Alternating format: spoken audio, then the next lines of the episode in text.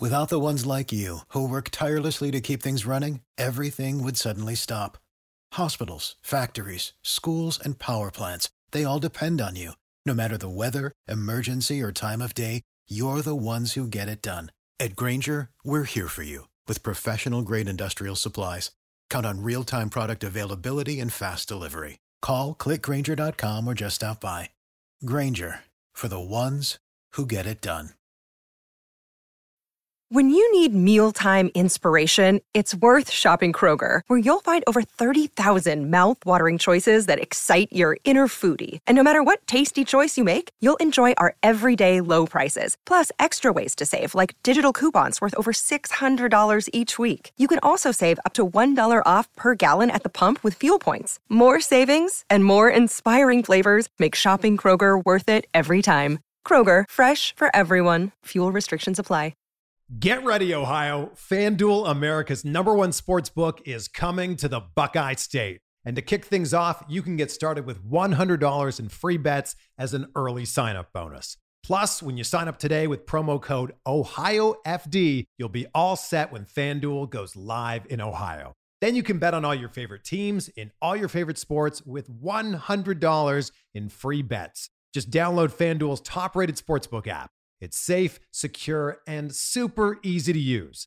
Ohio, this is your chance to get in on the action. Join today with promo code OhioFD. Make every moment more with FanDuel, official sportsbook partner of the NFL. 21 or older and present in Ohio. Bonus issued in non withdrawable free bets that expire seven days after FanDuel accepts its first real money sports wager in Ohio, 1 123.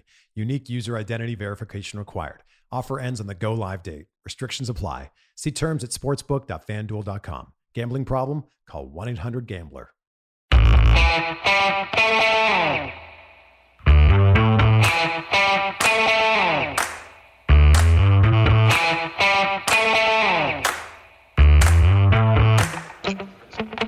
Hi, folks. Welcome to another episode of Film Study. This is Ken McKusick.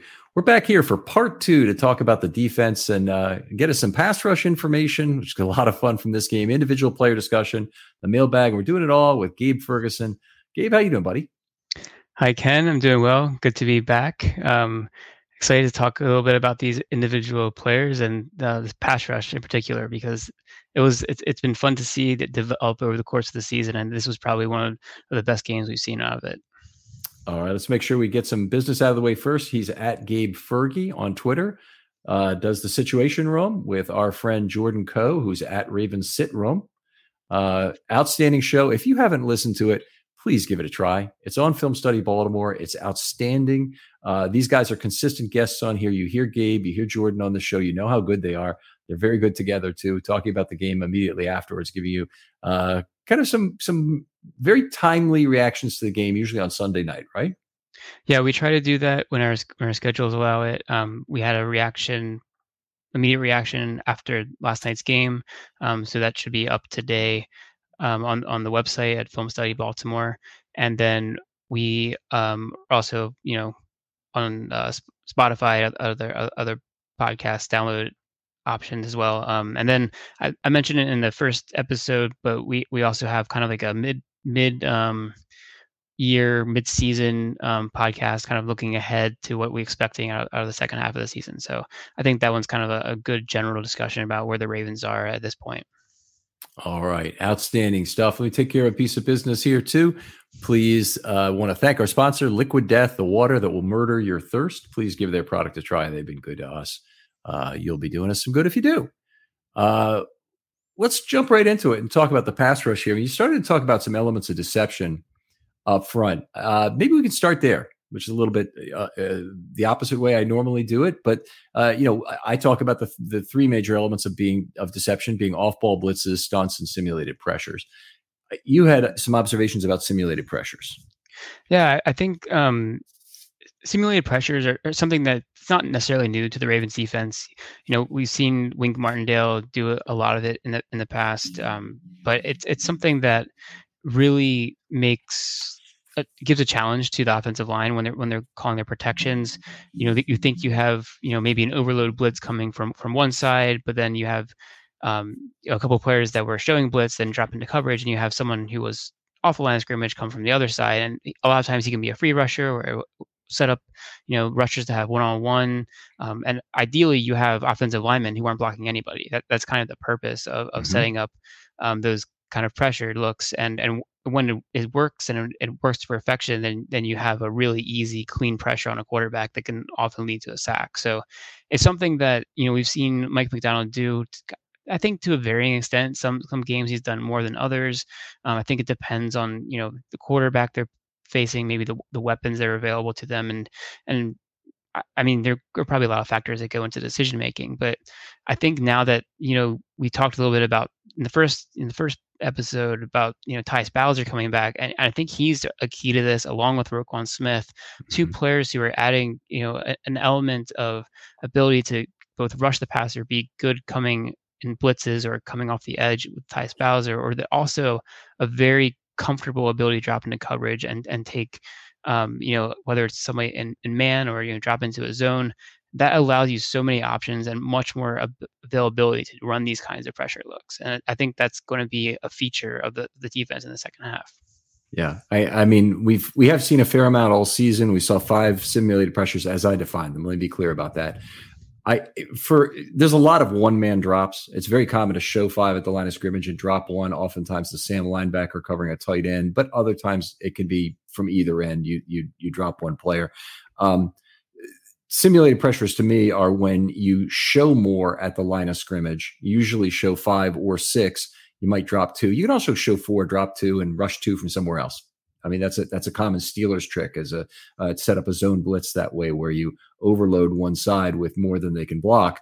Uh, but simulated pressures, they had five in this game of two plus. Um, they got one of them was the was the uh, a pressure by Smith, so that was good. The other was a sack by Humphrey, where they dropped both edges, and they still got a sack by Humphrey with a, with a pressure coming off slot corner as well. So they they had both uh, tackles confused on that play, obviously, and unable to to make the block they wanted. Uh, but they give up some plays too. So uh, a, total of 24 yards, it seems, on five plays uh, with sim pressure. So uh, not the most we've seen. We've certainly seen more. And if you go back to previous days with um, Martindale, he loved to put six in the line of scrimmage and drop multiple guys, drop two, drop three, sometimes even drop four. They've had some four four blitzes, which means they rush four and they and they drop four, and it often means they got the, the other two from somewhere else in terms of a blitz to to make that happen. So uh, it's it's not something. Everything with that we've seen so far from Macdonald seems to be a little more moderated than it was with Martindale. Maybe in a good way, maybe maybe not quite. I mean, I, am I'm, I'm kind of happy with where we are so far with modulation, but definitely takes less risk with numbers. He he takes less risk per game in total blitzes. We'll get to that in a morning in, in a moment, and he, and he takes less risk with simulated pressure as well. Yeah, um, I, I think there was a few times where Wink Martindale got a little out of control with with it where you would have you know like you said three or four guys dropping into coverage and mm-hmm. i often felt like they weren't actually being effective in the way they were dropping because they were condensed. They weren't really getting into you know the lanes. They seemed often confused as to where they were supposed to be dropping to. And i think you know if you're confusing your defense that's the opposite of what you want to be doing. You want to be confusing the quarterback and not not making it more complicated for your own defense yeah, it's a, that's a good point, and and it, uh, it it's not necessarily even just confusion, although it can it can certainly be that. I don't want to tell you that uh, you know it's some of it's vision and some of it's just where you're starting from. If you start yeah. in the A gap and your and your drop uh, your job is to drag the seam against the slot receiver, you've put that player at an enormous disadvantage to say the least. you mm-hmm. and sadly, that is exactly what the Ravens asked of I think it was Mosley dropping out of the line of scrimmage on the play that lost them their playoff spot in 2017 on the fourth and 12th. Mm-hmm. Uh, so so they had Tyler Boyd. They were trying to drag the thing, and Dalton threw right over. I think it was Mosley, and uh, and for a nice easy completion. And so you, you you just you can't do it too much. It's nice you could do it if your if your responsibilities are you know these short middle zones or you know hook curl whatever you, you, you, you know you can you can do it on a short middle zone you can't really do much going to uh, uh, if if you want somebody dragging the seam from the line of scrimmage, it just doesn't work as well. Yeah, and you know, there's a play from this season that comes to mind, and, and I don't know if it was just a player being in the wrong position, but the the I think it was the second touchdown to Tyreek Hill in, in the Miami game when you had the two safeties or three safeties right there at the line of scrimmage. Yeah, that was. And you had Jalen Armour Davis isolated um, against Tyreek Hill, and they looked like they were just trying to, you know, do this chaotic. chaotic we don't, you don't know where we're coming from, but then what they ended up doing was just having, you know, a wide open receiver because of it, and he, and Davis had no help over top, and it was just that was just a, a a bad example of how that kind of design can can go wrongly. So I, th- I think I don't know if that's Macdonald like learning from a mistake or you know always having at least somebody on the back end to cover up um, in in these schemes. That's actually Hamilton who learned from his mm-hmm. mistake there. He was yeah. supposed to be back on that play, but uh, that was the 60 yarder up that left sideline to Tyreek Hill. That was that was an embarrassment. But uh, hey, I, by the way, Harbaugh talked a little bit about that today, and he said doesn't usually doesn't usually talk about this right after the game with the player, but he said really loving the way he's playing. Basically, I'm paraphrasing a little bit. He had a rough go of it for the first couple of games, but he remained open to what he did wrong and this sort of thing, referring to coachability, referring to you know being able to to take the um, uh, responsibility for what he'd done and the and the uh, uh, you know some heat from his teammates. Maybe uh, obviously there are some teammates who are going to get very upset about that. There's other teammates who are uh, you know going to try and coach him in the moment and also want to know that he can be uh, told what he needs to do. You know, I would, I would expect a Chuck Clark to want to be able to tell Hamilton you did the wrong thing. If you're Marcus Williams, you don't need to beat the crap out of Kyle Hamilton. He's going to be hopefully your teammate for five years. You know, you, you you want him to be a hell of a player, but you need him to understand they did the wrong thing. You need him to take accountability for that. You need him to know he's not going to do it again and make you look bad. But uh, uh, yeah, it was it was uh, you know it was just one of those plays. Anyway, uh, let's talk a little bit about blitzes and stunts before, so we can move on. He used the blitz fairly sparingly, and one thing we've seen is that uh, most of Macdonald's blitzes are coming from inside linebacker. So they blitzed a total of 10 times, sorry, 11 rushers split over 10 plays. So they did one double blitz from Roquan and uh, and Patrick Queen, and they did uh, um, all of them were Roquan or Patrick Queen, except for Humphreys two blitzes, which came off the slot. So uh, otherwise, they everybody who was at the line of scrimmage within a yard and a half of it inside the slot receiver was was already identifying or telegraphing their their desire to blitz ahead of time. Uh, they did have some good success though uh, on those on those ten blitzes. They certainly got a lot of pressure events off those. Uh, I'm just reading down them. They got quarterback at 93, sack 50, pressure 18, pressure six, and sack 50. ATS, that's not good. Pressure 14 and sack 44 pressure 99, ball out quick, ball out quick, and pressure 44. It's a pretty good run of 10 plays to to do that. Yeah, and I think in some of at least one or two of those blitzes, you had a combination of the blitz with a stunt. Um, the first sack by Houston was, you know, Patrick Queen coming in and and taking out um, the guard. Um, I think he also occupied the the running back Kamara, who was in blocking, and that allowed Houston to like stunt around and get a clean um, hit on on Dalton for that first sack.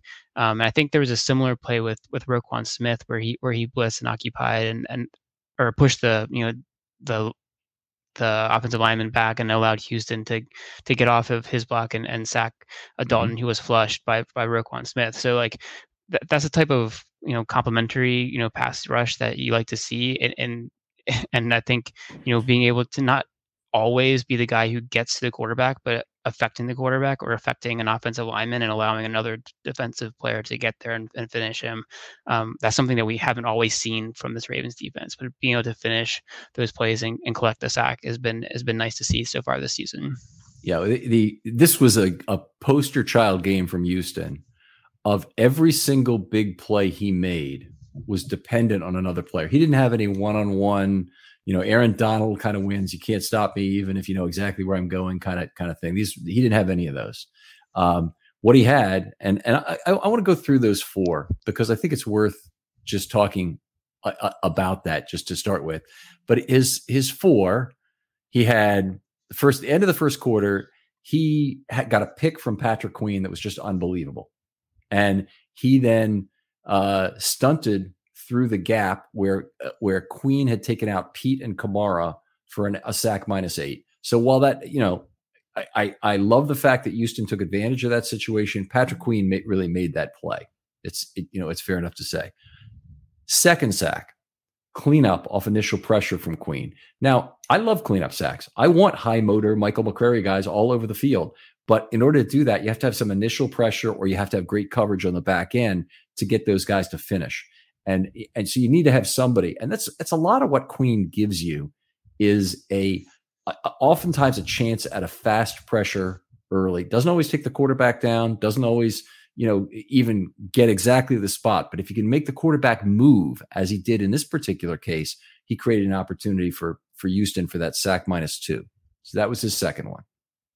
Anything to say about those four two? I don't want to go through all these until you have a chance. No, I mean, I, I think those two plays, like I previously kind of described, I, I, I thought the first, the second one was was Roquan, but it, you're, I'm sure you're right. It was, it was Patrick Queen, um, but th- that's exactly the type of you know if if you can't get to the quarterback, you, are not even always asked to get to the quarterback. On the first one, mm-hmm. the Patrick Queen, like his job was to to open yeah. up that lane, and he did it perfectly. The second one, I think, you know, he's trying to you know actually get there and, maybe the offensive lineman got in his way, but he was able to still affect the quarterback, and then getting the cleanup sack by Houston. That's great.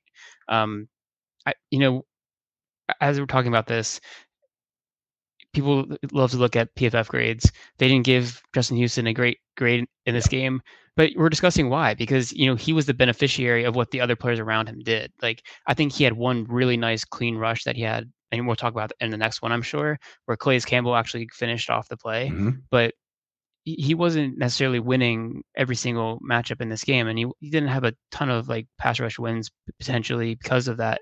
But you know, he, he was he still benefited from the overall scheme, the overall play of the defensive front. So that that's that's exactly what matters here. Yeah, and, and that I think in a nutshell, that's that's why he didn't get a great grade from uh, from PFF. His overall pressure weight wasn't that great, and he didn't have pressures that didn't finish. So that was that was you know that's that's great by the way. Don't let's not complain about him having a game where he actually picks up two and a half sacks and, an interception, and otherwise doesn't have a pressure. That's fine. I'll take it every every week get into Q4 1404. I want to go over these last two plays real quick. You kind of mentioned this one already, but he actually um, uh, got got there first. And how did he get there? It was uh, he was. I, I don't have how he exactly beat to, to, uh, his man to get to the quarterback, but he got to Dalton first and turned him. Well, turning the guy, even if you kind of miss the tackle, turning the quarterback is usually death for the quarterback. They're going down. They might have to roll left. It's Andy Dalton. He's not going to be real fast. He's going to have a lot of trouble getting rid of the ball. But as soon as he's turned, you got it. It's kind of like turning a running back in the backfield you, you on a missed tackle. It's usually a, a big win for the defense. Well, in that play, he he he didn't completely lose his grip, but he was looked like he was in the process that Dalton was going to get free with him. But then Campbell came back with one of the most devastating quarterback hits from behind you'll ever see. I don't know what they're talking about in terms of that being a you know an unclean hit. That would just been a completely crap call. If if they he didn't lay his weight on him, he, he let his hands up, didn't hit him with the helmet, didn't hit him low, didn't hit him late. He wasn't even down. So I, I don't know how you could have called it a roughing the passer, but it was just that hard that it seemed like maybe. Yeah, yeah, that was that was a devastating hit by Campbell. I mean, that that was I thought Dalton might have been out of the game after that. Yeah, honestly. Um, but but that play, like you said, that was that was Houston. I think you know he did just win his matchup in that one. Uh, Bowser, I think, was lined up outside of him in like a wide nine alignment, and he took the outside rush lane, and then and then that allowed Houston to kind of get by between the tackle and the guard. There was a lane that opened up, and he was able to just beat the the guard with with quickness essentially, um, and immediate pressure in Dalton's face um, like you said, turned him around, and then then Campbell was able to finish it. Um, so I, th- I think that was probably his best individual pass rush he probably had in this game. Um, but and th- and that kind of just goes to show you the kind of ability that you have when you have two outside linebackers. You can win with that kind of like quickness and have one guy who threatens the edge and another who's coming, you know, next to him having multiple outside linebackers allows you to do that if they're if they're able to win those one on ones, and that that's what's you know really exciting about this this ability of the, the Ravens defense moving forward. You had it exactly right. By the way, it's Throckmorton who he beat, and it was from the inside, and that is a reason to get really excited. Uh, I want to go to the fourth play real quickly because that was a Q4 831. And, and that was Urban getting in. And Urban d- did a combination move. And he's very good at this, by the way. Urban will get some penetration by bull rush typically against his opponent often as a three tech, sometimes as a one, but often as a three when he's in there on a on a passing down. And he'll get enough penetration that he knows, well, I'm not there yet, but I can get my hands up and hey, I'm six seven. He got his hands up this time. Ball pops up in the air. Justin Houston found it somehow uh, and managed to collect it with his total body. it went it pretty much slipped down to his knees before he could control it. But but anyway, I, I shouldn't even make fun of this. Great play by Houston. Great play by Urban in particular to to deflect that ball. Yeah, I mean Houston was in the right position, but I think great awareness. You know, we talked about that earlier with Hamilton being able to locate the ball, come down with it. That's not an easy thing to do in, in those mm-hmm. tight, you know, areas. Um, so especially for someone like Justin Houston, he's he's not a defensive back. He doesn't have probably the same number of, of tip drills that he would go through as, as someone who's playing, you know, in the secondary would have. So that that was a great play. Obviously, you know, an important part of the game, I think, to get that play to really kind of seal it away yeah. um, in in the Saints territory, being able to quickly turn that convert that into a touchdown was huge. And and at that point, the the game was essentially over after after being able to convert that into a touchdown. So really, really important um, play in this game. And you know, it's probably unlikely that the Saints were going to come back, but that definitely sealed it. So that's what this defense, I think, is going to be looking to do: make those game-changing interceptions, those game-changing sacks late in the second half of the game when when you have that two-score lead and just put the game away. And and I, I, you know, eyes in the backfield is is what I think is going to be very valuable for this team. I'm just saying it a different way than you just did, but uh, the dime defense and what they can do with that, and they didn't, you know, they didn't do it with dime primarily in this game. They mostly did it with variations on that big nickel, and having having Hamilton on the field as the slot corner. Um, you know, they they had multiple ways to uh, to find that football in the air.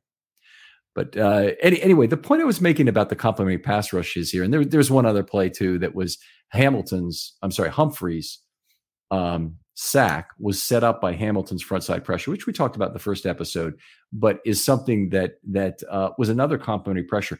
The Ravens they would love to get home with some beautiful big one-on-one wins. You know, have Odafe Oweh suddenly be you know generating one of these per game, or have a Chris Jones or or a Aaron Donald who can do it from the inside. TJ Watt, they don't have that guy. They, they, even Justin Houston is not really that guy. Justin Houston, tremendously opportunistic. He'll occasionally give you one of those plays, but he's not a one per game guy. And, and very few guys in the NFL are a one per game opportunity guy like that. So, yeah, they're, they're getting home in complementary ways. They've got a good secondary. They're built back to front. And that really gives them opportunities to play off each other and get these team sacks uh, that involve two plus players uh, oftentimes they involve the secondary too, in, in Dalton not being able to take that first read. Um, but they they oftentimes involve two guys close to the line of scrimmage, combining and and and uh, and working together to create pass rush. Yeah, and I think one of the reasons why we've seen the Ravens sack totals improve this year um, is because of that ability of the secondary to kind of keep the quarterback from seeing an open receiver for a half 2nd mm-hmm. second longer. I think you know having more more zone coverage actually makes the quarterback kind of go through progressions a little bit longer, sit a little bit longer in the pocket, and that allows some of these these sacks to to, to you know add up. And Ravens are actually on pace to have about 50 sacks this season, which is a pretty significant increase over the past you know I don't know four or five years where they've been kind of in the low 40s 40 range. Um, whether or not that's going to be you know a huge impact on you know how we can evaluate you know the ability of the overall defense i think you know they have been able to get pressures in the past they have gotten quarterback hits they haven't necessarily converted those into sacks but you know sacks are a more impactful play in general mm-hmm. because of the the yardage lost um, so ob- obviously the opportunity for a, a, a sack fumble as well comes comes with that so i think these are you know plays that are going to help turn this defense into a more formidable kind of you know third and fourth quarter defense when when the Ravens are playing with the lead because of, of that ability to to get these negative plays more frequently. Yeah, uh, we, we did talk a little bit about that in the first episode. The barbelling of results uh, favors the defense. If if all plays are average, the offense wins from them. If if if the plays are at different ends of the spectrum, go, leading to the same average overall, then the defense is winning because they can get off the field in three downs. uh, and and uh, you know have more success that way. Obviously, it's still going to be usually about two thirds of the time the offense is going to get a first down when they another first down when they get a first down. You may have started to notice the strange tall boys of beer in the bottled water section of your local stores. But that's not beer. That's why it's in the water section. It's mountain spring water from the Alps, and it's called Liquid Death. Why is this water called Liquid Death? Well, because it'll brutally murder your thirst. And their infinitely recyclable tallboy cans help to bring a death to plastic bottles. They also donate 10% of the profits from every can sold to help kill plastic pollution. Plus, you can have some fun with it. I love my liquid death. I'm taking it to work every day, throwing it in the backpack. Yesterday, I had a Zoom meeting. There's nothing like getting on a Zoom meeting at 9 a.m. and cracking open a liquid death and watching the other screens as people try to figure out what you're drinking that early in the morning on a work call. So go on over, check out Liquid Death. Pick it up yourself and go on over and get it at your local Harris Teeter or 7-Eleven or find a Liquid Death retailer near you with their store locator tool at liquiddeath.com slash film study. That's liquiddeath.com forward slash film study.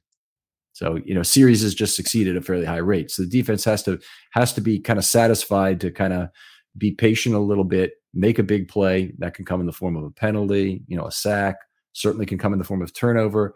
Multiple incomplete passes can do it. Um, but you, you, you generally you need to have something like that occur to stop a drive, and and defenses have to gamble to get it. And so the teams that understand it and get it, I think, uh, you know, tend to have the the really with it defensive coordinators who uh, uh, who get the job done.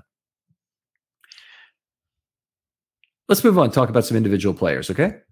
Yeah, so yeah, you, definitely. You you are the guest, my friend. T- tell me who you want to talk about, and we'll start there.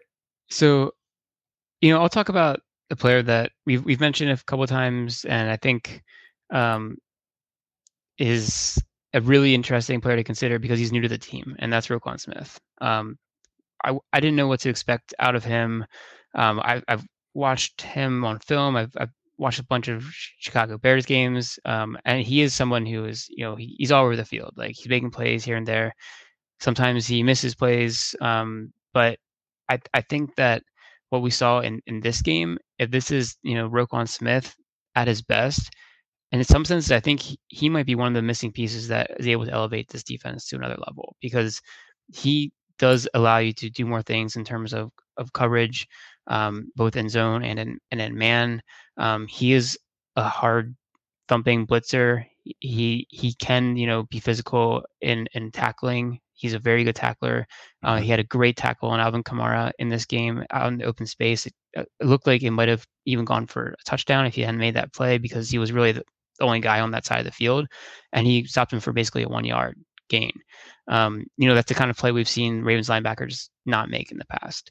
Um, so I think just those abilities, that that speed to make plays like that, the fundamentals in tackling, the ability to blitz, the ability to drop into coverage, having you know two linebackers who are be able to work together synergistically, as Patrick Queen has kind of grown into his role. He's improved, I think, this season quite a bit over what we've seen from him in the past.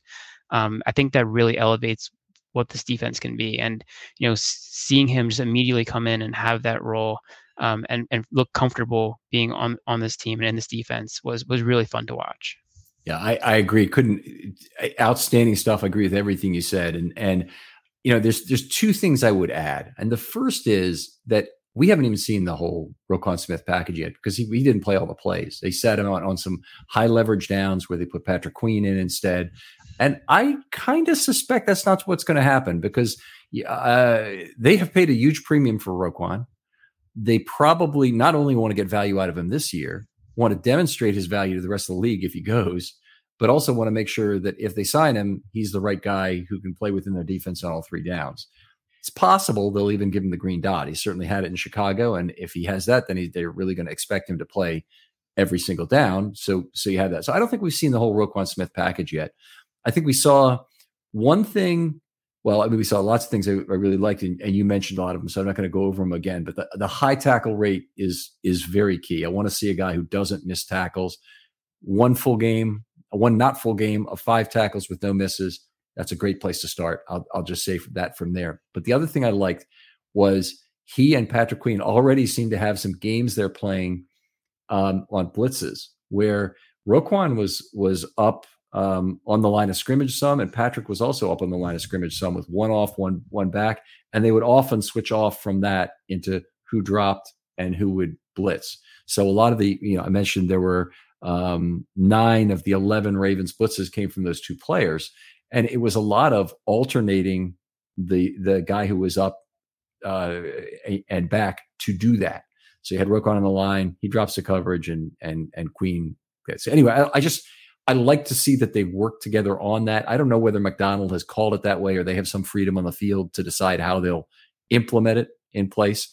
Uh, but uh, but whatever the case, I, I thought that was a good way to try and confuse an opponent. And I think they'll they'll not only will they have that as a starting point, they'll have other ways too that they could figure out how to confuse him. I think we saw an effective pass rush game out of Patrick Queen, not necessarily in terms of his personal production, but in terms of what he did to help others, um, you know, make the ultimate impact in this one. So I, I really like uh, the impact he had. Also, zero zero missed tackles from Patrick Queen in this game too. Yeah, that's definitely you know something we like to see. Um, something that he struggled with in the past, um, and it, if you know have having Roquan Smith in the in the in the building, maybe that is you know lighting a fire under him to a certain extent to say you know this is someone who to a certain extent might be competition for a role in the future of the team. Like we, we don't know how that's going to shake out. Um, you know, the Ravens are going to have an option to sign uh, Roquan Smith in the offseason. They're going to have an option to give the fifth year to Patrick Queen, which looks probably likely that they will, I think, at this point. But if they sign Roquan, maybe not. So it's, you know, it's it's going to be interesting to see how how that plays out. So you bring up an interesting point. Do you think it is one or the other?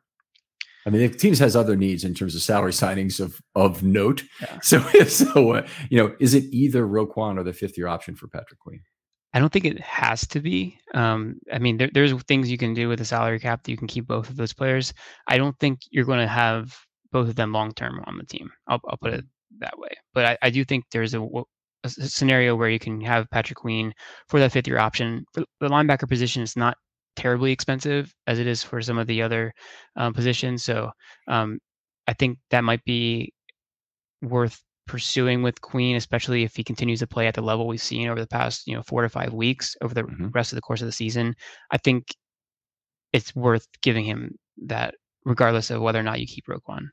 He's definitely taking a, a taking a substantial step forward, and we saw good things in coverage from him. Uh, the, the, the PD on the right sideline, he was there, fairly well timed up with the uh, receiver back. I'm trying to remember who that was. I think it was Kamara, and okay. he might have gone there about a half second early, but you know, t- we'll take it. Yeah, it was, maybe makeup call from the the earlier pass interference on on um, Chuck Clark that was terribly terribly incorrect. There you go. There you go. That that needs to be mentioned in every episode we do this week, right? I'm sure. I'm sure it probably will be. But uh, yeah, I think eh, you know mentioning Queen's success in this one. What the one thing he didn't have was any really effective run stops. Most of his tackles were down the field a little bit. Um, that's okay. You know, he had more of a coverage responsibility in this game and a pass rush responsibility, and I think in a lot of ways uh, that may suit him. We'll see how how it evolves. Uh, it could be that Patrick Queen becomes a great sideline to sideline tackler when they play the Cleveland Browns, say, or they play um, the Bengals the next time, and Joe Mixon is still effective as he certainly was on Sunday against the Panthers. So I I think there, there there's certainly room for both of them to be good on this team. And I'm just I'm absolutely loving the combined depth they give the Ravens an inside linebacker and some of the eye dropping of snaps that that comes out of this with you know Hamilton or Clark or somebody else you know having difficulty getting on the field and another difficult just I mean honestly the the Roquan Smith Patrick Queen competition is affecting how the Ravens can impact slot corner because they're able to play Hamilton there in the slot corner, get a lot of value out of him in the Saints game. And I don't think after that success, that's going to stop. I think they're going to they're going to stick with that for at least one more game and see what they got. Yeah, I, I mean, I think that makes sense. Um, I think having, in essence, your best players on the field as much as you possibly can is is the best way to go.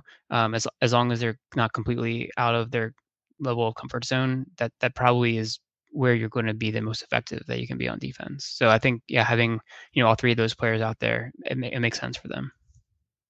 Pick us another player we want to talk about. Um, well, you know, I talked about one player who was you know making his first appearance, so I'll, I'll talk about the other player who made his first appearance of the season. That's Tyus Bowser, um, and we, we talked to, uh, also a little bit about him, kind of the versatility that he brings to to this defense. Um, he's been a player I, have loved to watch over, over the past few years grow into his role. Um, his his ability and coverage is is really unparalleled for an outside linebacker in this mm-hmm. league. Um, he, is exceptional in his ability not just to play zone coverage, but to man up on a tight end or, or even a running back. Um, he's ex- extremely nimble and fluid in space. Um, and you know we we saw him do that a little bit in this game. Um, you know I, I think he's still kind of getting his feet wet, but he, he he had a pretty big role. I mean, Justin or Jason Pierre-Paul he left in the first half, and you know Bowser took on a pretty decent share of snaps, and I think um, we're going to continue to see him out there probably 50%, if not more, of the snaps moving forward. And he's someone I think who the Ravens definitely want to have out there as much as possible. Yeah, I I I think they will. First of all, it just opens up the other outside linebackers to play whatever role is best for them because whoever's been playing Sam so far, they've been playing out of position. And it's mostly been Odafe Oweh, which I think has been a real a real shame given, you know, what a talent he is to have him playing out of position. And uh, I think if, when Oweh goes back to rush linebacker, most of the time, uh, you know, is able to to worry about beating a tackle one on one as his primary role. I think that's where he's going to be most effective. And and uh, you know, in a lot of ways, that's what that's what the big gain is from Bowser. Bowser didn't have a um, a big pass rush event in this game, other than the fourth play of the game, I guess, when he rushed off the edge unblocked. Nice controlled manner. I really like to see that because Dalton wasn't in any position to get rid of the ball profitably. And he, I think, could kind of detect that. He didn't let Dalton loop out of there and and either get extra time or be able to run for the first down himself. Just a very great controlled rush. Late on in the game, he had a very hard QH that kind of was was not caught on camera, but it was on a 19 yard play, and they were focusing on the pass. Um, but you could tell that it, that it had to be a very hard hit from the way Dalton was grimacing around, and Bowser was celebrating after a 19 yard play.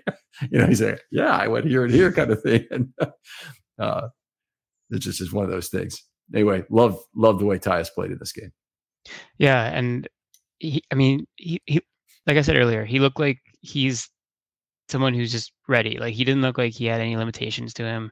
He looked healthy. He looked nimble. Um, and I think I'm excited to just to see you know him out there because he's a fun player to watch. He's he's probably not their best pass rusher, but you know that ability to pass rush and drop is, is something that is, is a unique skill set. And like you said, Sam linebacker position that takes that role off of Oweh's play, and that that in its own right is, is invaluable. Uh, it's my turn. Yeah, you went with with uh, Tyus. Let's go with Calais Campbell, ageless wonder that he is. You know, he still leads this defense defensive line in percentage of snaps played, even though he missed a game. So Madubuike is at 57 and a half. He's at 58.4. If he, people are going to look at Calais Campbell's snap percentage over his career and they're going to say, oh, he did kind of start to drop off in terms of snap percentage when he came to Baltimore. He's 36 years old. I mean, he's he's uh, they had a graphic up during the game. He's the oldest player in the entire National Football League to play a defensive snap this year. Wow. So that is enough. But he hasn't played one snap. he's played a little more than that, and he still is making. He's he's constantly on my star treatment sheet because he he he makes the most noteworthy plays, and that's usually how I decide it. Is you know I look over into I'll just tell you how we take the notes here. So we, we Maureen and I do it together. We write down the, the, the the time reference on the left hand column. The next column is all the Ravens involved in the play, and then we describe the play as thoroughly as we can in, in, in terms of what happened. And and it's those notes condensed in some form that you see in the star treatment portion of my articles if you read those. So I look in that second column, which is the index column, and I'm looking for all the times that 93 appears in it. And just every freaking game, he's got, you know, yeah. 8, 10, 15 notes sometime where he's, he's in things. And they aren't all good. Sometimes, you know, he gets blocked on a run play and I'm recording that. But most of the time, it's, it's, you know, great stuff where he's, he's, uh, penetrating and maybe not making the stat himself, but he blows up the run play for somebody else. And so we already talked about the about the sack he had where he, he might have been he might have gotten used out of half a sack on that play. Certainly, he he did the more damage of the two players. He had a quarterback hit on Dalton on a on a 12 yard pass. Uh, he batted down a pass. Seems to do that a fair amount of the time. And then what else did he do? He had that R. Uh, the, he had the the the run takedown for minus four on Kamara as well. Yeah. So just like smorgasbord of varied contributions again for uh, uh, for Campbell. He's how would you feel about it, particularly if Campbell plays next year with the Ravens and has a similar year? If Campbell makes the Ring of Honor with this team, I mean, I, I don't I don't know off the top of my head how many players have have made it on just you know three or four seasons with the team. Um, Anquan Boldin maybe is is a name that he might be there, um, but that's that's pretty rarefied air. But I, I mean, yeah. he, he has been probably the Ravens' best defensive player over the his tenure with the team. Like he he's been that guy consistently. And you, you just said it, like every single game, he's the player who's constantly making plays, splash plays, sacks, quarterback hits, what, whatever it might be. He's that one consistent factor that game in and game out you can depend on Calais Campbell to to be making an impact. And he's it's phenomenal what he's doing at, at this stretch of his career. You know, he, he he's still just impacting the game at so many levels one thing that was interesting, I was looking at the snap count in this game, and he played a lot more pass rush than run defense snaps.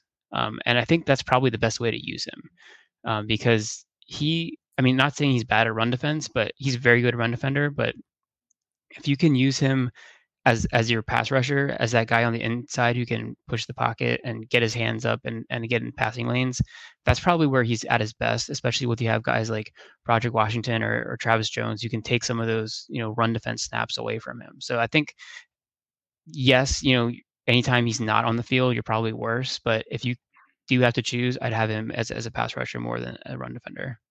Yeah, you're absolutely right. That's uh, that's a that's a Uh, first of all, I completely agree with the with the usage that at this point, when you're having to make choices about when he can snap, you have to try to make the choice of McPhee, as I call it. McPhee was the Ravens' best run defending outside linebacker when he was last here, and he's also their best pass rusher, probably. And he could, you could, he's a guy you could move inside as a chess piece, get extra pass rusher on the field. The problem is, you really want McPhee on the field for every snap, and, and you just can't do it. So with Calais Campbell, I think they, they have to make some choices. And and I, I would agree with you that they're taking him off against the run, where you have a choice like Brent Urban to go in for him, or uh, you know, Jones is really going to play the nose tackle spot. So it's really, a, it's either Urban or Washington who mm-hmm. would go in in his place. And uh, yeah, they're, uh, uh, they're good choices as well. They've played well. I think it's your turn. Oh, it's my turn again. Um, you know, let's go into the secondary. Um, we've already talked a lot about Hamilton, so maybe we don't have to touch on him.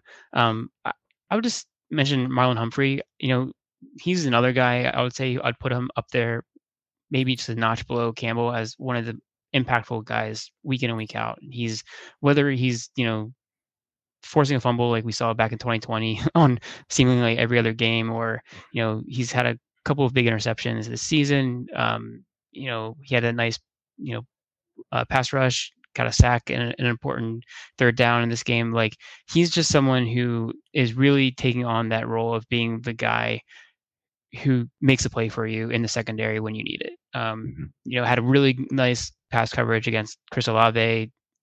Didn't let a touchdown potentially happen there if you need to put him on the opponent's best you know wide receiver, he has the ability to do that. I think he's just that kind of joker almost in your secondary. You can move around, do a lot of different things with, and he's he's going to excel in pretty much everything you put him in. Yeah, I, I agree. He's a wild card. He he uh, he he can you can do that. I, I, the the guy I have on from PFF uh, every so often to, to do the Ravens because he's a Ravens fan is PFF Gordon Gordon McGuinness, mm-hmm. and and he he talks about Humphrey. He says Humphrey might be the best slot cornerback in the league, but but he also agrees that that that Humphrey would be even better on the outside. And so you, you kind of have to use him where you need him. You hope that doesn't mean he his physicality will be in any way limited by being on the inside. And it's not like I mean, he can play downhill. He can rush the passer. We just saw that in this game. You know, if if he's uh, in a slot position, so you have different options in terms of how you can use him from there. But I don't think you get quite the usage of those baseball bat arms at the catch point if he's in the slot. I just don't think you you you typically get that, and you you certainly don't get the physicality to use the boundary the way he and Peters are both very good with. Peters is a slighter human being, but is is a uh, is very capable of using the boundary, uh, you know, and very very savvy in terms of of of how to use that as an extra defender. So I, I, I love what Humphrey has done. I love the the fact that they have rushed him twice in this game, and they got a sack and a pressure on the on the two times they did it. So they they got paid off uh, certainly on doing it. I think whenever you can, it's a combination of I don't mind keeping a keeping a a cornerback happy if he occasionally wants to rush the passer. And something tells me Humphrey probably, probably really loves it when he when he gets an opportunity to get a sack. But even even if he didn't, he's an outstanding weapon from there. and and you gotta you gotta consider using it anytime, even if you're slightly making a sacrifice to your pass rush to do so, to your coverage to do so. Yeah, I mean he he seemed really excited when he got that sack in, in this game. So he, I think it's definitely something that he wants to get um, in there every once in a while. And you know, he, I think he disguised it really well on, on that on that blitz that he did have, and it, I think the alignment of the offense helped him out a little bit. They kind of had a bunch formation to the left, and he was able to come basically completely missed un, unblocked, and um, that was probably one of the easier sacks he'll he'll ever have. But like you said, also Kyle Hamilton affected that play, and he took the attention of, of Dalton, forced him to you know pat the ball for a second, um, and that that allowed Humphrey to get Humphrey to get there. So um, I think a really good play call, um, having you know your two defensive backs come off come off the edge, not something you see a, a lot. Uh, we've seen it a couple times with Macdonald's, so um, I'd like to see those those plays. It's generally they've they've ended up pretty well for the defense when they've done those types of blitzes. Mm-hmm.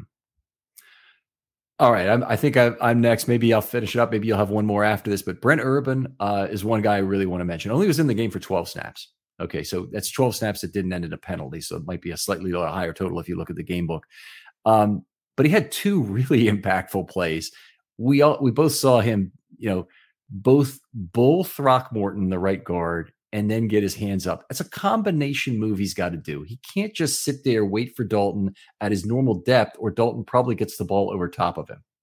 And he's got to actually make progress in with a bull rush against Throckmorton to then get his hands up to maximize his chances to get in that throwing kind of a, a, a path of the football, we'll call it. Um, but it's it's it was just one of these things where he did the right things both ways. He really got paid up with it, paid off with the deflection up in the air when when Houston came down with it.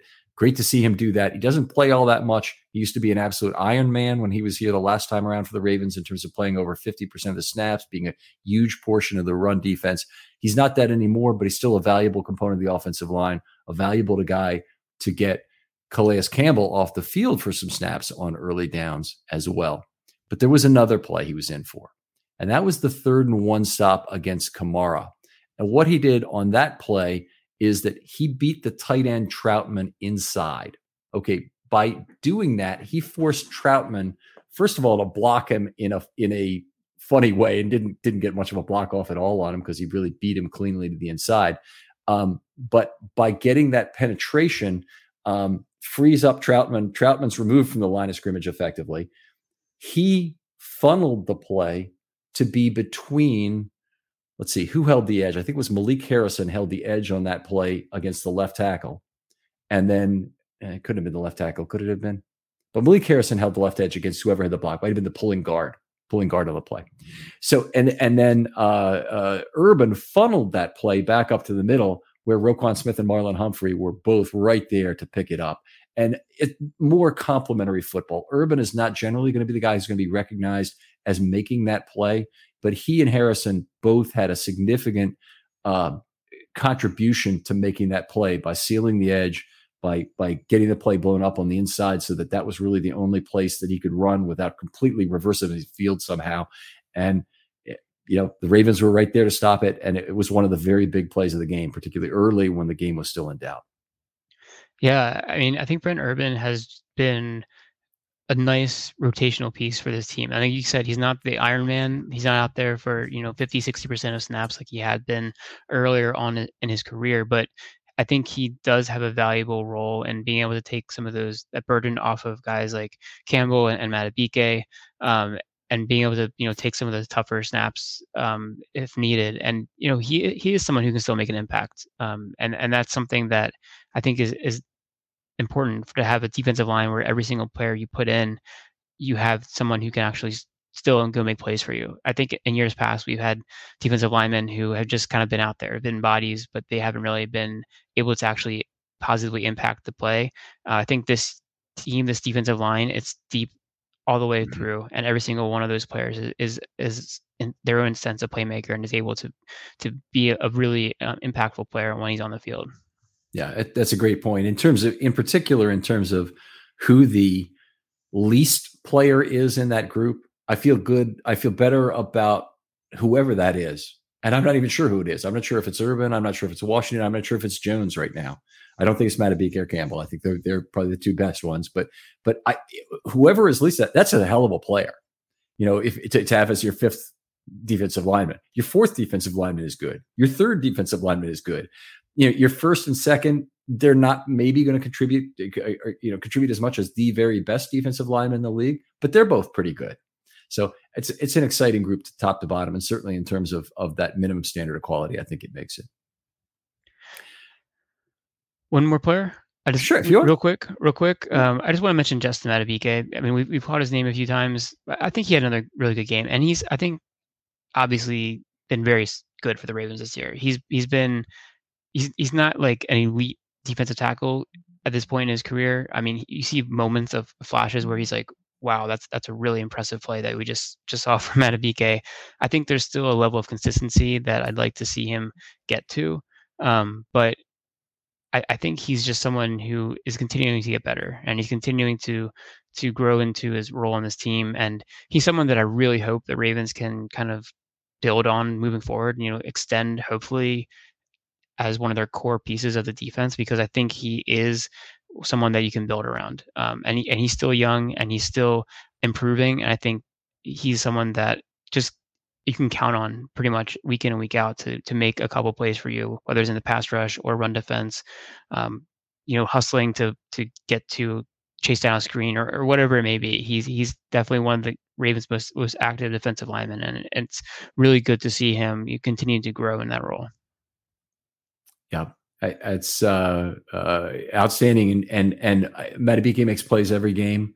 Uh, they don't always show up on the stat sheet. They're kind of like Campbell uh, a lot of the time. That a lot of his tackles he creates for somebody else, but he's been a good one-on-one pass rush winner. He's been an explosive three tech, and he's been what the Ravens. Uh, I think could have reasonably hoped out of the draft pick. He's had a good, good career growth trajectory so far. I expect him to be a very good player in year four and for the rest of this year, frankly. I mean, the Ravens really need him to be one of their leaders uh, for the rest of this year. Yep. Let's let's move on to a little bit of mailbag here before we before we cut off. You still got time for this? Yep, let's do a mailbag. Outstanding. Let's do the mailbag. So uh, if you want to go over to hashtag film study mailbag, that's where we're collecting the questions. If you'd like to uh, do something to to for the offense, I'll be talking about that tomorrow afternoon. Don't know if you've listened to this or not by by the time, but use your hashtag film study mailbag next week if if so. And if you would go over there on twitter and and we can kind of alternate picking a question to to kind of answer that'd be great.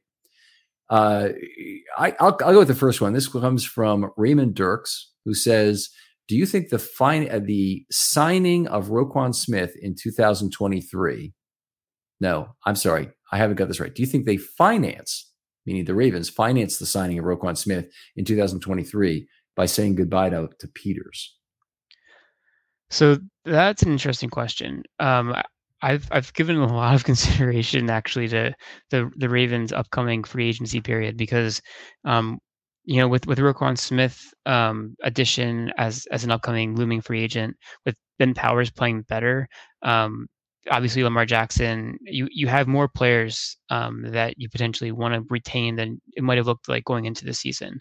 Um, I, I I think there is room to keep them both but you're going to have to do some cap gymnastics. You're going to have to extend a couple players. You know, maybe it's a Mark Andrews, maybe it's a Marlon Humphrey. Um, they're going to be some of your bigger cap hits next year, and if you add on a few years to their contract, you can you know lower that initial cap hit. Um, so there are ways to kind of maintain more players if you want to. I think keeping your core players makes sense.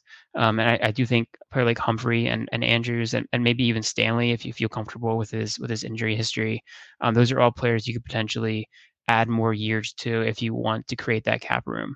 Um, if that's not a way that the Ravens front office wants to go with it, you do, you might have to make a decision there because you know Peters has not looked quite the same this year as he has in, in years past. It's not completely unnormal to come back and not be the same player after after you tear your ACL. So, and he's also getting older. I think he's going to be um, going into his age 30 season. So, you know, you might make a choice and look at youth. But on the other side, you know, cornerback is a premier position, and it's, it's hard to find them. And and Peters has been a good player for the Ravens, so it could be a tough decision. I think if you want to keep them both, you can. I think that's that's the kind of the way I, I see it, at least. What do you think about Marcus Peters in the future being a free safety? I mean, he definitely has has the ball skills to do it. I don't think the Ravens need a free safety though. Um, if, if if that was a hole that they were looking to fill, um, maybe that is a transition for him. But you know, you, you just signed Marcus Williams to a five-year deal, um, so and he's that guy. He is your tried and true free safety. So I, I don't I don't see that really being uh, Peter's future. Yeah, I mean, not here. I, I would agree. Mm. I'm I'm just wondering if if some other team signs him if this is the point in his career that he says, "Yep, uh, I'm I'm ready to play free safety." It's a little more tackling responsibility, but you know he, he's looked good against the run this year. He's not really shied away from that. Um, hasn't made every tackle, but he's been you know he's been as good as you can expect a cornerback to be, and probably if anything, I'd rather have his head in there less, given how much the Ravens need him to be on the field the rest of the season uh, I, will take him prying the football loose while somebody else is making the tackle, like we saw with Oweh in this game. Yeah, I, th- I think Peters has played well in run defense um, this season, better than I've seen in the past. And I mean, there there might be some plays where he's he's missed, but you know, there's uh, was it um, there's one game in particular, it might have been the Cleveland game, where he really stood out as someone who was making some plays um, against the run and being a very strong tackler. So I think you know he, he has that ability. I mean, you don't want him getting hurt, obviously, on those plays, but um, I think you know he he's still a good player for this team, and I'd like to keep him around if, possible. All right. Uh, do you want to pick a question? Or do you want me to pick another one here? Um, I can pick a question. I, I saw this one by um, uh, Mark B. Redding at, at Mark the Ravens. Um, and his question is that there seems like a trend that opposing offenses target the right flats between the second and third levels in key moments. Um, referenced the New Orleans touchdown this past game. Um, what are some solutions to sealing that? And um, is there is there a way to kind of go about doing that without compromising other aspects of the defense? So I, th- I think there's you know a couple reasons why that area of the field is can be vulnerable. Um, you know, that's generally a, a kind of a dead zone in your zone coverage. You know, between the second and third levels on on on that side of the field, um, that can be vulnerable. Um, and if if the Ravens, especially you know in this game, they were up you know three scores and they're, they're playing a pretty soft zone and, and you're going to allow some of those areas to go uncovered.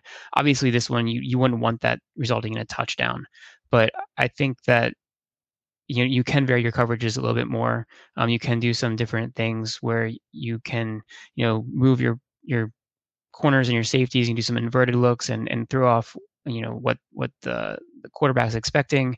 Um, and to some extent, you know, we talked about Marcus Peters. Some of it is is just Peters. You know, he's he's made a couple of gambles on plays. He's looked like he has been a little at times.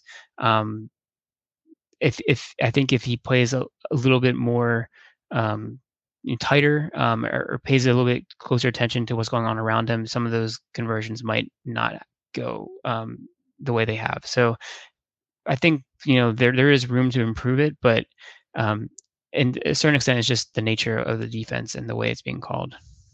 Yeah, I think that's a good explanation all the way around. And and one one way to try and combat that, and honestly, this is going to scare the hell out of a lot of quarterbacks, is to have Peters on the back end of cover three, where he's very comfortable. And you know, then you have an underneath player, and maybe your underneath player on on the way to that area on the field is Kyle Hamilton, who's enormous or you have a linebacker over there, and then that's probably that's probably the matchup the quarterback is really looking for to take advantage of your linebacker that doesn't know what's happening between level two and level three. And most inside linebackers obviously have trouble with that. We hope Roquan has less. Um, and and uh, you know it's always going to be kind of a weak spot on the field as as you mentioned. But I think putting putting Peters on the back end of cover three might be your best chance to scare the heck out of quarterbacks from throwing to that area directly. Yeah, I mean he's definitely a ball hawk. So if if he is you know looming and with eyes on the quarterback, it's something that's that the quarterback will pay attention to. If he if he's playing underneath, um, then that, that's probably a little less dangerous um, position and mm-hmm. ability to kind of throw into that gap potentially behind him if he's playing in kind of like more of a cover two role. Um, that's that's more of a, a, a typical dead zone that you know quarterbacks are looking to to to take advantage of. Great question there. I'll move on to another here. This one is from at Nikki622A. I hope that's not her apartment number or something, and she's putting in her Twitter handle. Probably wouldn't be a good idea for but anyway, the question is this how, how, do you see the divide of snaps with so many edge rushers? Same for inside linebacker with Roquan. Also, do you see this as the end of Marcus Peters? Let me start with the last question first. I don't see this as the end of Marcus Peters in terms of um, him playing here. The Ravens desperately need Peters and Humphrey to play at a high level the remainder of the season. There is literally no one else to play those outside corner spots that they they trust at this point. So will it be his last year in Baltimore? I think we've addressed that a little bit in terms of the earlier question about whether or not you can keep Roquan and Peters. Uh, Ravens certainly with with uh, you know, the contract of Jackson have a lot of competing objectives there, and I think it's possible you know Peters could be left without a chair uh, potentially. If they do that, cornerback then you know jumps to the top of the priority list for this team in terms of the draft next year. Yeah, that I, I was you know thinking a little bit about that as well um, when I was considering the you know who the Ravens might want to you know go after in the, in this offseason in terms of their own free agents.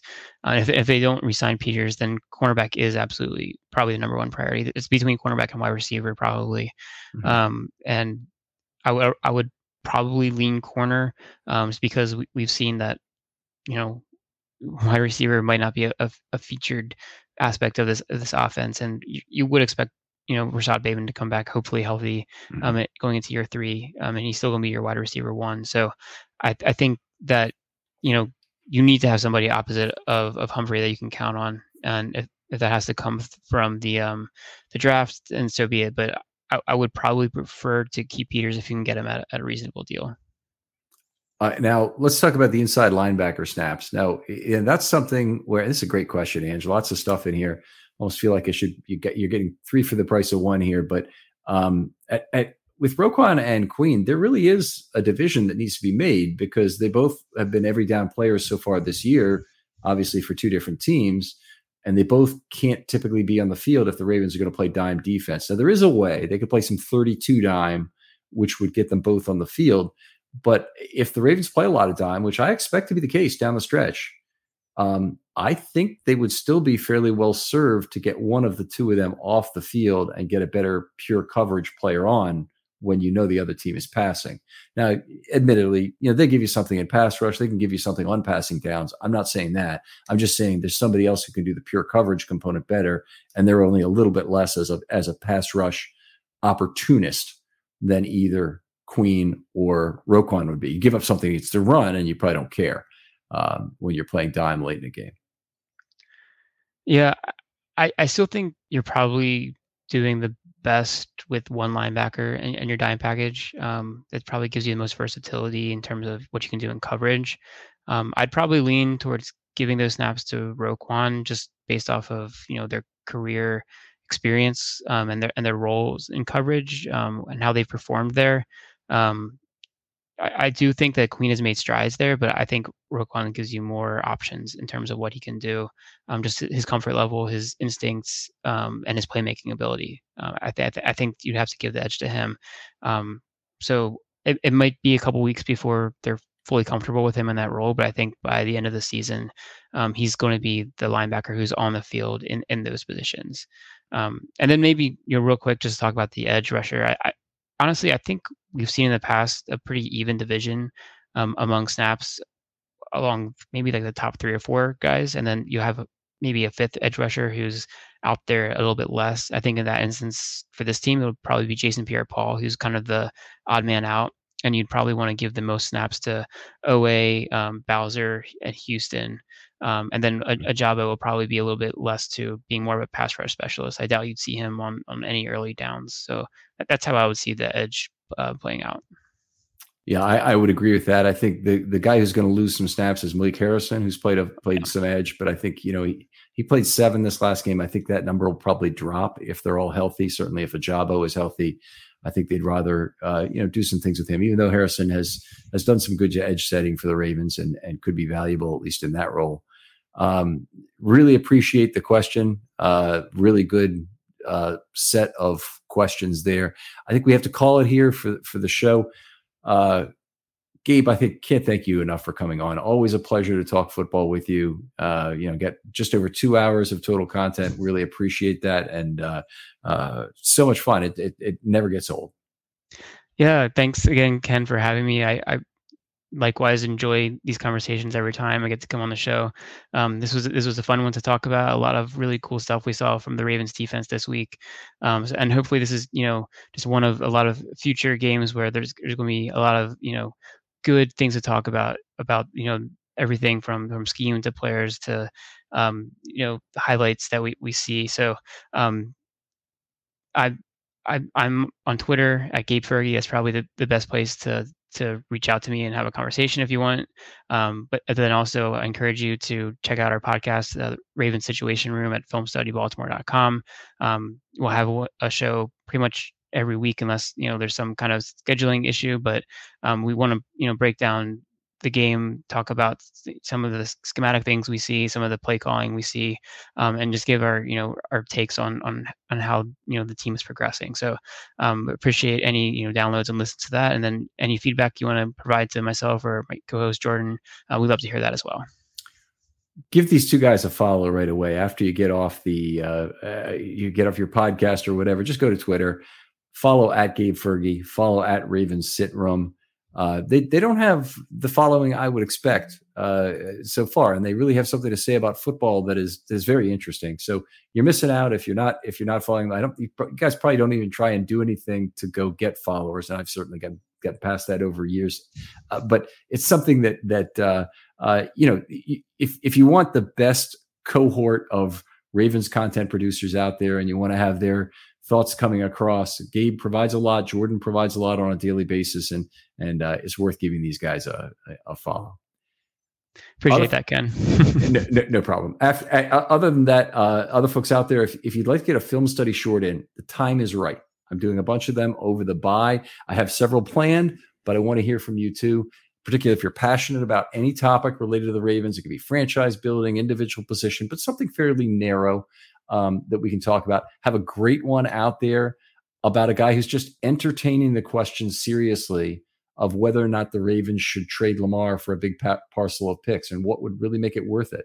And he does a, he, yeah, there's a very compelling argument. He's done his research and it's a great listen if you haven't listened to it, but it's, it's trade Lamar question mark is the, uh, the name of the podcast. If you want to go back and give that a listen, it's from at crazy raven 88. If you want to give him a follow. So, uh, he, he did a great job on it.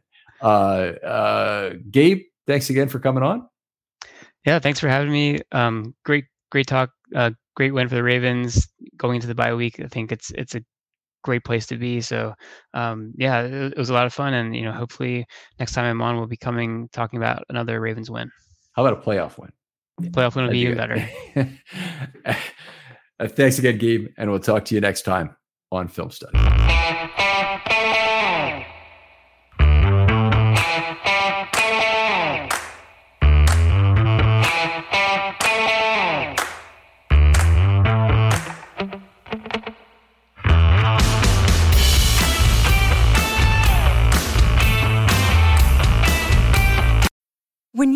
Mealtime inspiration, it's worth shopping Kroger, where you'll find over 30,000 mouthwatering choices that excite your inner foodie. And no matter what tasty choice you make, you'll enjoy our everyday low prices, plus extra ways to save, like digital coupons worth over $600 each week. You can also save up to $1 off per gallon at the pump with fuel points. More savings and more inspiring flavors make shopping Kroger worth it every time. Kroger, fresh for everyone. Fuel restrictions apply. Save big on brunch for mom, all in the Kroger app. Get 16 ounce packs of flavorful Angus 90% lean ground sirloin for $4.99 each with a digital coupon. Then buy two get two free on 12 packs of delicious Coca Cola, Pepsi, or 7UP, all with your card. Shop these deals at your local Kroger today or tap the screen now to download the Kroger app to save big today. Kroger, fresh for everyone. Prices and product availability subject to change. Restrictions apply. See site for details.